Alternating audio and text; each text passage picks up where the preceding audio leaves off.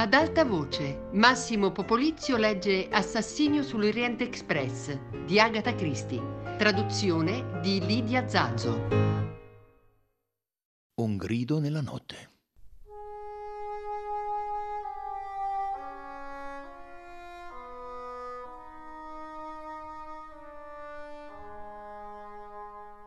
Quella sera il Simplon Orient Express arrivò a Belgrado alle 9:45. Non sarebbe ripartito fino alle 9:15, perciò Poirot scese sul marciapiede. Non vi rimase a lungo, tuttavia.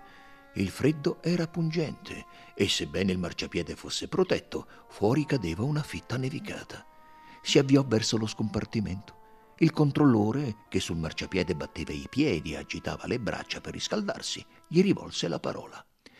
«Le sue valigie sono state spostate nello scompartimento numero 1, monsieur. Lo scompartimento di Monsieur Bouc». «Ma dov'è allora Monsieur Bouc?» Si è trasferito nella carrozza proveniente da Atene, che è stata appena agganciata». Poirot andò in cerca dell'amico. Monsieur Bouc respinse tutte le sue proteste. «Non è nulla, assolutamente nulla. È più comodo così. Lei prosegue per l'Inghilterra, perciò è meglio che resti nella carrozza diretta per Calais. E io sto bene qui, è tranquillissimo. Questa carrozza è vuota, a parte me e un piccolo dottore greco. Ah, amico mio, che notte. Dicono che non ci fosse tanta neve da anni. Auguriamoci che non continui così. Non sono molto tranquillo, glielo confesso». Alle 9:15 il treno uscì puntuale dalla stazione e poco dopo Poirot si alzò, augurò la buonanotte all'amico e si diresse lungo il corridoio alla sua carrozza, che era in testa, subito dopo il vagone ristorante. A quel punto, al secondo giorno di viaggio, tra i passeggeri incominciavano a cadere le barriere. Il colonnello Arbuthnot, in piedi accanto alla porta del suo scompartimento, conversava con McQueen. Il giovane americano interruppe a metà una frase quando vide Poirot. Sembrava molto stupito. «Perbacco!» esclamò. «Credevo che ci avesse lasciato. Ha detto che sarebbe sceso a Belgrado». «Mi ha frainteso», disse l'investigatore sorridendo. «Adesso che ricordo, il treno è partito da Istanbul proprio mentre ne parlavamo». «Ma il suo bagaglio è scomparso, amico. È stato spostato in un altro scompartimento, tutto qui». «Ah, capisco». McQueen riprese la conversazione con Arbuthnot e Poirot proseguì lungo il corridoio. A 2 porte dal suo scompartimento, l'anziana signora americana, la signora Hubbard, parlava con la donna che sembrava una pecora ed era svedese. La signora Hubbard insisteva per dare una rivista all'altra. «La prendo davvero, mia cara», diceva. «Ho un sacco di cose da leggere, santo cielo, questo freddo non è spaventoso?» e fece un cenno amichevole a Poirot. «Lei è molto gentile», disse la signora svedese, «ma non è niente affatto. Mi auguro che dorma bene e che la sua testa vada meglio domani mattina. È solo il freddo, adesso mi faccio una tazza di tè. Ah, qualche aspirina? Ne è proprio certa? Io ne ho un sacco. Buonanotte, mia cara». Si rivolse a Poirot mentre l'altra si allontanava. «Povera creatura, è svedese. A quanto ho capito è una specie di missionaria, un insegnante. Una creatura simpatica, ma non parla molto l'inglese. Mi è sembrata molto interessata quando le ho parlato di mia figlia». Ormai Poirot sapeva tutto della figlia della signora Hubbard. Chiunque capisse l'inglese sul treno lo sapeva. Che lei e il marito facevano parte del corpo insegnante di un grande collegio americano a Smirne e che questo era il primo viaggio della signora Hubbard in Oriente e che cosa pensava dei turchi, della loro sciatteria e delle condizioni delle loro strade. La porta accanto a loro si aprì e ne uscì l'esile, pallido domestico. All'interno Poirot scorse il signor Ratchet seduto sul letto. Questi a sua volta vide l'investigatore e il suo volto cambiò, facendosi cupo di collera. Poi la porta si richiuse. La signora Hubbard trasse un po' in disparte Poirot. «Sa, quell'uomo mi fa una paura terribile. Oh, non il cameriere, l'altro, il suo padrone. Padrone davvero.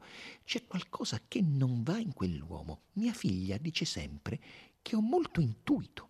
Quando la mamma ha un presentimento, ha sempre ragione da vendere, così dice mia figlia, e adesso ho un presentimento su quell'uomo. E ha la cabina proprio accanto alla mia, e questo non mi piace. Ieri notte ho messo le mie valigie contro la porta di comunicazione. Mi è sembrato di sentirlo abbassare la maniglia. Non mi stupirebbe affatto se venisse fuori che quell'uomo è un assassino, uno di quei banditi dei quali si legge. Ecco, sarò sciocca, ma così stanno le cose. Ho una paura maledetta di quell'uomo. Mia figlia diceva che avrei fatto un viaggio comodo, ma c'è qualcosa che non mi convince. Sarò sciocca, ma ho l'impressione che possa accadere di tutto. E non riesco a capire come quel giovanotto simpatico possa sopportare di fargli da segretario. Il colonnello Arbuthnot e McQueen venivano verso di loro. «Venga nel mio scompartimento», diceva McQueen. «Non l'hanno ancora preparato per la notte». Ecco, quello che vorrei capire bene della vostra politica in India. I due uomini li superarono e proseguirono lungo il corridoio verso lo scompartimento di McQueen. La signora Hubbard augurò la buonanotte a Poirot. «Penso che andrò subito a letto a leggere», disse. «Buonanotte». «Buonanotte, madame». Il piccolo belga entrò nel suo scompartimento, il primo, dopo quello di Ratchet. Si spogliò e andò a letto. Lesse per circa mezz'ora, poi spense la luce. Si svegliò qualche ora dopo e si svegliò di soprassalto. Sapeva che cosa l'aveva strappato al sonno. Un forte gemito, quasi un grido, da qualche parte vicino a lui. Nello stesso momento risonò lo squillo di un campanello. Poirot si alzò a sedere sul letto e accese la luce. Notò che il treno era fermo, probabilmente ad una stazione. Quel grido lo aveva sbigottito. Ricordò che era Ratchet che occupava lo scompartimento accanto al suo. Scese dal letto e aprì la porta proprio mentre il controllore veniva di corsa lungo il corridoio e bussava alla porta di Ratchet. Poirot tenne la sua porta appena dischiusa e guardò. L'uomo bussò di nuovo. Squillò un campanello e si accese una luce sopra un'altra porta, un po' più lontano. Il controllore si guardò alle spalle. Nello stesso momento una voce gridò nello scompartimento adiacente. «Ce n'est rien! Je me suis trompé! Bien, monsieur!» Il controllore si allontanò in fretta per andare a bussare alla porta da cui proveniva la nuova chiamata. Poirot ritornò a letto, tranquillizzato, e spense la luce. Guardò l'orologio. Era esattamente l'1:23. Il delitto. Non riuscì a riaddormentarsi subito. Tanto per cominciare, gli mancava il movimento del treno. Se era una stazione, fuori c'era una strana calma. Per contrasto, i rumori sul treno sembravano insolitamente forti. Sentiva Ratchet muoversi nello scompartimento adiacente. Uno scatto mentre abbassava il catino, il rumore dell'acqua che scorreva, uno sciacquio e di nuovo lo scatto del catino che veniva richiuso. Nel corridoio si udirono alcuni passi, i passi soffocati di qualcuno in pantofole. Hercule Poirot rimase sveglio a fissare il soffitto. Perché la stazione era così silenziosa? Aveva la gola secca. Aveva dimenticato di chiedere la sua solita bottiglia di acqua minerale. Guardò di nuovo l'orologio. 1:15. Avrebbe chiamato il controllore per chiedergli dell'acqua. Tese le dita verso il campanello, ma si fermò, sentendo risuonare uno squillo nel silenzio. Quell'uomo non avrebbe certo potuto rispondere nello stesso momento a tutte le chiamate. Drin, drin, drin. Continuava a suonare. A dove era finito il controllore? Qualcuno stava perdendo la pazienza. Drin, drin. Chiunque fosse non staccava le dita dal campanello. All'improvviso l'uomo arrivò a precipizio mentre i suoi passi riecheggiavano nel corridoio. Bussò una porta poco lontana da quella di Poirot. Poi si udirono le voci, quella deferente del controllore che si scusava e quella di una donna garrula e insistente, la signora Hubbard. Poirot sorrise fra sé. L'alterco, se di questo si trattava, proseguì per qualche tempo in una proporzione di 90 la voce della signora Hubbard, a 10 quella rassicurante del controllore. Alla fine parve che le cose si aggiustassero. Poirot udì distintamente «Bonne nuit, madame» e una porta che si chiudeva. Poirot premette il campanello. Il controllore arrivò subito, sembrava preoccupato e accaldato. «De l'eau minérale, s'il vous plaît». «Ah, eh bien, monsieur». Forse un ammiccare nello sguardo di Poirot lo indusse a confidarsi. «La dame américaine». «Ah, sì?» L'uomo si asciugò la fronte. «Immagini che cosa ho passato con lei. Insisteva proprio che c'era un uomo nel suo scompartimento. Si figuri, monsieur, in uno spazio come questo». E accennò con la mano intorno a sé. «Dove si sarebbe potuto nascondere? Ho discusso con lei, le ho fatto notare che è impossibile. Lei insisteva, si è svegliata e c'era un uomo. E come avrebbe potuto uscire lasciando la porta chiusa alle sue spalle, dico io. Ma lei non ha voluto sentire ragioni. Come se non ci fosse già abbastanza di cui preoccuparsi. Con questa neve?» «Neve? Ma sì, monsieur, non l'ha notato. Il treno è fermo. Siamo incappati in una tempesta di neve. Dio sa quanto resteremo qui. Ricordo che una volta ha nevicato per 7 giorni. E dove siamo? Fra Vinkovci e Brod». «Ah, là là», disse l'investigatore irritato. L'uomo si allontanò e tornò con l'acqua. «Bonsoir, monsieur». Poirot ne bevve un bicchiere e si accinse a dormire. Era proprio sul punto di appisolarsi quando qualcosa lo svegliò di nuovo. Questa volta era come se qualcosa di pesante fosse caduto con un tonfo contro la porta. Balzò in piedi, aprì e guardò fuori. Niente. Ma alla sua destra, nel corridoio, una donna avvolta in un kimono scarlatto si allontanava da lui. All'altro capo del corridoio, sul suo seggiolino, il controllore annotava cifre su grandi fogli di carta. C'era un silenzio di morte. «Decisamente ho in arvitesi», disse Poirot, ritornando a letto. E a quel punto dormì fino al mattino. Quando si svegliò, erano ancora fermi. Alzò la tendina e guardò fuori. Pesanti banchi di neve circondavano il treno. Guardò l'orologio e vide che erano le 9 passate. Alle 10 meno un quarto, elegante come di consueto, si diresse al vagone ristorante dove si stava allevando un coro di lamenti. Qualsiasi barriera potesse essere esistita fra i passeggeri era ormai del tutto crollata. Tutti erano uniti da una comune sventura. La signora Hubbard si lamentava più degli altri. «E mia figlia diceva che non c'era niente di più facile. Non avevo che da starmene seduta in treno fino a Parigi e adesso possiamo restare qui per giorni e giorni», si lamentava. «E la nave salpa dopodomani.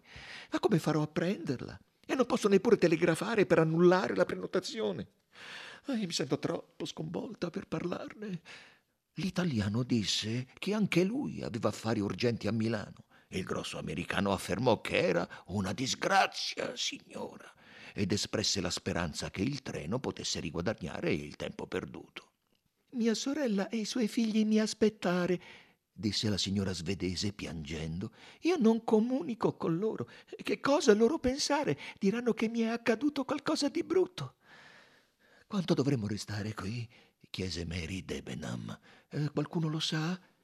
La sua voce sembrava impaziente, ma Poirot notò che non c'era traccia dell'apprensione quasi febbrile che la agitava durante la sosta del Taurus Express.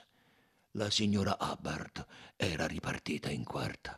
«Non c'è nessuno che sappia qualcosa su questo treno, nessuno che cerchi di fare qualcosa. Solo un mucchio di stranieri buoni a nulla. Se fossimo a casa ci sarebbe qualcuno che cercherebbe almeno di fare qualcosa». Arbuthnot si rivolse a Poirot in un puntiglioso francese britannico. «Vous êtes un directeur de la ligne, je crois, monsieur. Vous pouvez nous dire...» Poirot lo corresse sorridendo. No, disse in inglese. «Non lo sono. Mi confonde con il mio amico Monsieur Bouc. Mi dispiace. Non c'è di che, è comprensibilissimo. Occupo lo scompartimento che prima occupava lui». Monsieur Bouc non si trovava nel vagone ristorante. Poirot si guardò intorno per constatare se mancasse qualcun altro. La principessa Dragomirov e la coppia ungherese erano assenti. e anche Ratchet, il suo cameriere e la cameriera tedesca. La signora svedese si asciugò gli occhi. «Sono sciocca», disse. «Sono una bambina a piangere. Tutto per il meglio, qualunque cosa succede». Ma il suo spirito cristiano era lungi dall'essere condiviso. «Va tutto bene», disse McQueen irrequieto, «ma possiamo restare qui per giorni». «Ma che paese è questo, fra l'altro?» disse la signora Hubbard con voce lacrimosa. Sentendosi rispondere che era la Jugoslavia, disse: «Oh, uno di quei posti balcanici. Che cosa ci si può aspettare?» «Lei è l'unica a dimostrarsi paziente, mademoiselle», disse Poirot alla signorina Debenham. La giovane donna alzò leggermente le spalle. Che cosa possiamo farci? È una filosofa, mademoiselle». Quello implica un atteggiamento distaccato. Credo che il mio atteggiamento sia più egoistico. Ho imparato a evitare ogni emozione inutile». Non lo guardava neppure. Il suo sguardo era fisso oltre a lui, fuori dal finestrino, dove la neve si era posata in cumuli pesanti. «Lei ha un carattere forte, mademoiselle», disse Poirot con dolcezza. «Credo che sia la più forte fra di noi». «Oh, no, davvero. Conosco qualcuno molto più forte di me». «Ah, e cioè?» Lei sembrò tornare in sé all'improvviso, rendendosi conto che si rivolgeva ad un estraneo, a uno straniero con il quale, fino a quella mattina, aveva scambiato solo una mezza dozzina di frasi. Rise educatamente, ma in modo distaccato. «Beh, quella vecchia signora, per esempio. Probabilmente l'ha notata, una bruttissima vecchia signora, ma piuttosto affascinante. Le basta alzare un dito e chiedere qualcosa con voce educata e tutto il treno corre». «Corre anche per il mio amico Monsieur Bouc», disse Poirot. «Ma è solo perché è un direttore della ferrovia, non perché abbia un carattere autoritario». Mary Debenham sorrise. Era ormai giorno inoltrato. Molti, fra i quali Poirot, restarono nel vagone ristorante. Rimanere insieme dava l'impressione, per il momento, di far passare più facilmente il tempo. Sentì parlare ancora un bel po' della figlia della signora Hubbard, delle abitudini del defunto signor Hubbard. Da quando si alzava la mattina incominciava a fare colazione con un piatto di cereali, fino a quando andava a letto la sera con le calze da notte che la signora Hubbard aveva l'abitudine di fargli a maglia con le proprie mani.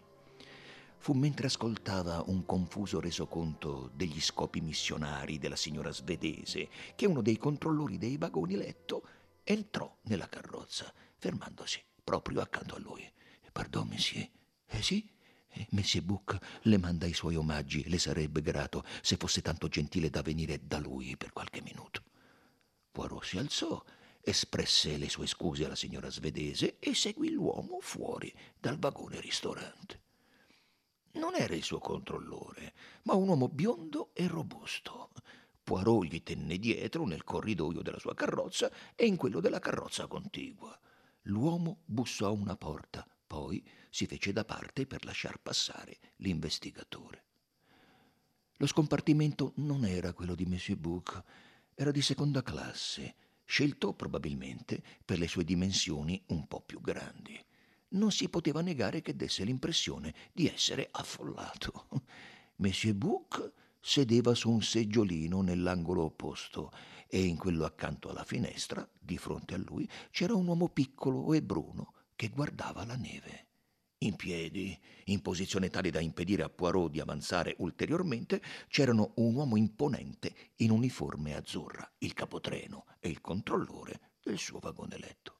«Ah, mio buon amico», gridò Monsieur Bouc. «Entri, abbiamo bisogno di lei». L'ometto al finestrino scivolò sul sedile, Poirot si infilò fra gli altri due e si sedette dirimpetto all'amico. L'espressione di Monsieur Bouc mandò, come avrebbe detto lui, il suo cervello in ebollizione. Era chiaro che doveva essere accaduto qualcosa fuori del comune. «Che cosa è successo?» chiese. Ha tutto il diritto di chiedermelo. Tanto per cominciare questa neve, questa sosta forzata e adesso...» Si interruppe e il controllore del vagone letto emise una specie di gemito strozzato. «E adesso che cosa?» E adesso c'è un passeggero morto nella sua cuccetta, pugnalato. Monsieur Bouc parlava con una sorta di calma disperazione. Un passeggero? Quale passeggero? Un americano. Un uomo di nome consultò alcune note davanti a lui. Ratchet. Così, Ratchet? Sì, monsieur, disse il controllore, inghiottendo. Poirot lo guardò. Era bianco come un cencio. Sarà meglio che facciate sedere quell'uomo, disse, altrimenti potrebbe svenire. Il capotreno si spostò leggermente e il controllore del vagoneletto si lasciò cadere nell'angolo, nascondendosi il volto tra le mani. Brr, disse Poirot, è davvero una cosa seria. Ah, certo che lo è. Tanto per cominciare, un omicidio. E già questa è una calamità di prima categoria. Ma non si tratta solo di questo. Le circostanze sono inconsuete. Eccoci qua, fermi, in mezzo alla neve. Possiamo restare qui per ore o addirittura giorni. Ah, un'altra circostanza. Passando attraverso molti paesi, abbiamo sempre sul treno la polizia statale, ma non in Jugoslavia. Capisce? È una situazione molto difficile, disse l'investigatore. E il peggio deve ancora venire. Il dottor Costantin. Ho dimenticato di presentarvi. Il dottor Costantin, Monsieur Poirot. L'ometto bruno si inchinò e Poirot gli restituì l'inchino. Il dottor Costantin è del parere che la morte sia avvenuta intorno all'1 della notte scorsa. È difficile essere precisi in questi casi, disse il dottore, ma penso di poter affermare che la morte è avvenuta fra la mezzanotte e le 2. E quando è stato visto vivo per l'ultima volta è Monsieur Ratchet? Chiese Poirot. Sappiamo che era vivo all'1:20 circa, quando ha parlato al controllore, rispose Monsieur Bouc. Questo è esatto, disse Poirot. Ho sentito io stesso quanto è accaduto. È l'ultima cosa che sappiamo? Sì. Poirot si volse al dottore, che riprese a parlare. Il finestrino dello scompartimento di Monsieur Ratchet è stato trovato spalancato. Questo farebbe pensare che l'assassino sia fuggito da quella parte, ma secondo me il finestrino aperto è un falso indizio. Chiunque fosse uscito da lì avrebbe lasciato impronte chiare sulla neve e non ce n'era nessuna. Quando è stato scoperto il delitto? Chiese Poirot. Michel! Il controllore del vagoneletto si rizzò a sedere. Era ancora pallido e spaventato. Dica a questi signori che cosa è accaduto esattamente, gli ordinò Monsieur Bouc. L'uomo parlò a scatti. Il cameriere di Monsieur Ratchet ha bussato più volte alla sua porta stamattina. Nessuno ha risposto. Poi, mezz'ora fa, è venuto da me un cameriere del vagone ristorante. Voleva sapere se Monsieur avrebbe fatto colazione. Erano le 11, capite? Gli ho aperto la porta con la mia chiave, ma era chiusa anche con la catena. Nessuno rispondeva e all'interno era tutto tranquillo e freddo, ma freddo, con il finestrino aperto e la neve che entrava. Ho pensato che forse il signore aveva avuto un colpo. Sono andato dal capotreno, abbiamo rotto la catena, siamo entrati, era... C'était terribile, terribile. Si nascose di nuovo la faccia tra le mani. La porta era chiusa con la catena dall'interno, disse pensoso Poirot. Non si è trattato di un suicidio, allora, eh? Il dottore Greco rise sardonico. Può un uomo suicidarsi pugnalandosi in 10, 12, 15 punti diversi? Chiese. Poirot spalancò gli occhi. È di una ferocia incredibile, disse. È stata una donna, disse il capotreno, prendendo per la prima volta la parola. Date retta a me, è stata una donna, solo una donna. Colpirebbe così. Il dottor Costantin corrugò la fronte. Si deve trattare di una donna molto forte, disse. Io non voglio usare termini tecnici, servirebbe solo a confondere le idee, ma posso assicurarvi che 1 o 2 di quei colpi sono stati inferti con tale forza da trapassare fasce dure di ossa e di muscoli. Non è stato un delitto pulito e scientifico, osservò Poirot. È stato il meno scientifico possibile, disse il dottor Costantin. I colpi sembrano essere stati dibrati a casaccio. Alcuni hanno raggiunto il bersaglio soltanto di striscio, non hanno quasi provocato danni. È come se qualcuno avesse chiuso gli occhi, colpendo ciecamente più volte in preda a un attacco di follia. «Sei una femma!» ripeté il capotreno. «Le donne sono così. Quando sono arrabbiate hanno molta forza!» Annuì con tanta convinzione che tutti sospettarono avesse qualche esperienza personale in proposito. «Forse ho qualcosa da aggiungere al vostro bagaglio di conoscenze», disse Poirot. «Monsieur Ratchet ha parlato con me ieri. Per quanto ho potuto capire, mi ha detto di essere in pericolo di vita». «Fatto fuori. Così dicono gli americani, non è vero?» disse Monsieur Bouc. «Allora non si tratta di una donna. È un gangster o un pistolero». Il capotreno sembrava addolorato che la sua teoria non avesse avuto alcun seguito. «Ma se è così», disse Poirot, «sembra che sia stato un vero dilettante a farlo». Il suo tono esprimeva una profonda riprovazione professionale. «C'è un grosso americano sul treno», disse Monsieur Bouc, perseguendo la propria tesi.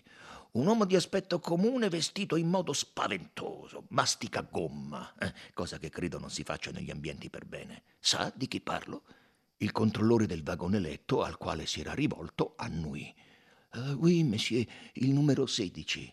Ma non può essere stato lui. Lo avrei visto entrare e uscire dallo scompartimento. Avrebbe potuto non vederlo. Ma ci arriveremo subito. Il punto è: che cosa facciamo?»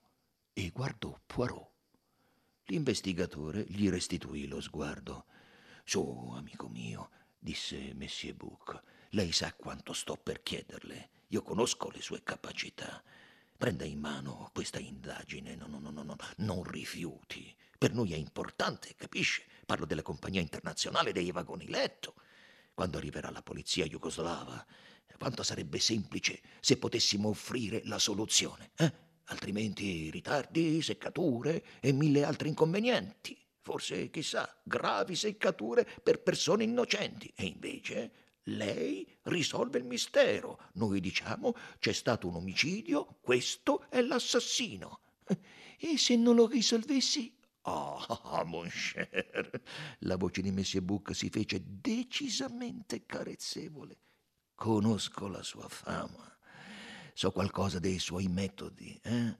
Questo è il caso ideale per lei: esaminare i precedenti di queste persone, valutare la loro buona fede, e tutto ciò richiede tempo e infinite seccature. Ma io non l'ho forse sentita dire spesso che per risolvere un caso basta sedersi in poltrona e pensare? Lo faccia. Interroghi i passeggeri del treno, esamini il corpo, gli indizi che abbiamo a disposizione. Ho fiducia in lei. Sono certo che la sua non è una vana millanteria. Si sieda e pensi, usi, come l'ho sentita dire tanto spesso, le piccole cellule grigie del suo cervello e saprà». Si sporse in avanti, guardando con affetto l'amico. «La sua fiducia mi commuove, amico mio», dichiarò Poirot. «Come dice lei, si tratta di un caso difficile. Io stesso ieri sera... ma non ne parleremo ora. In verità la questione mi incuriosisce. Neppure mezz'ora fa pensavo a quante ore di noia ci aspettano mentre siamo bloccati qui, e adesso mi ritrovo un enigma a portata di mano». «Accetta, allora?» chiese impaziente Monsieur Bouc. «C'est entendu. Mette la cosa in mano mia».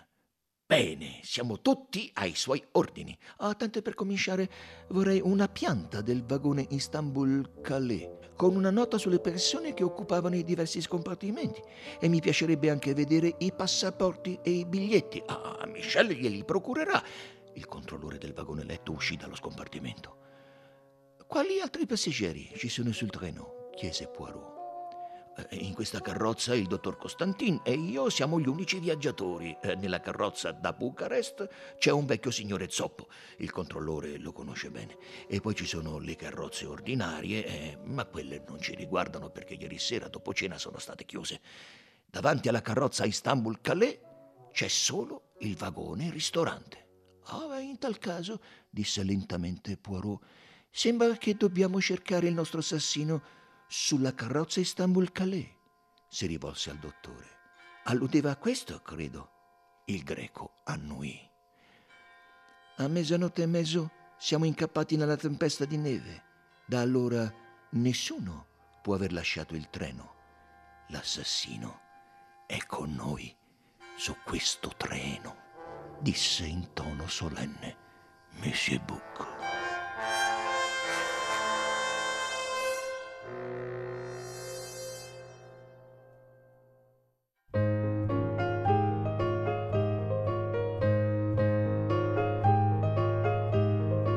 Massimo Popolizio ha letto Assassinio sull'Orient Express di Agatha Christie, a cura di Fabiana Carobolante, Jacopo De Bertoldi, Lorenzo Pavolini e Chiara Valerio, regia di Luigi Iavarone. Tutte le puntate sul sito di Radio 3 e sull'app Rai Play Radio. Ad alta voce è un programma Rai Radio 3.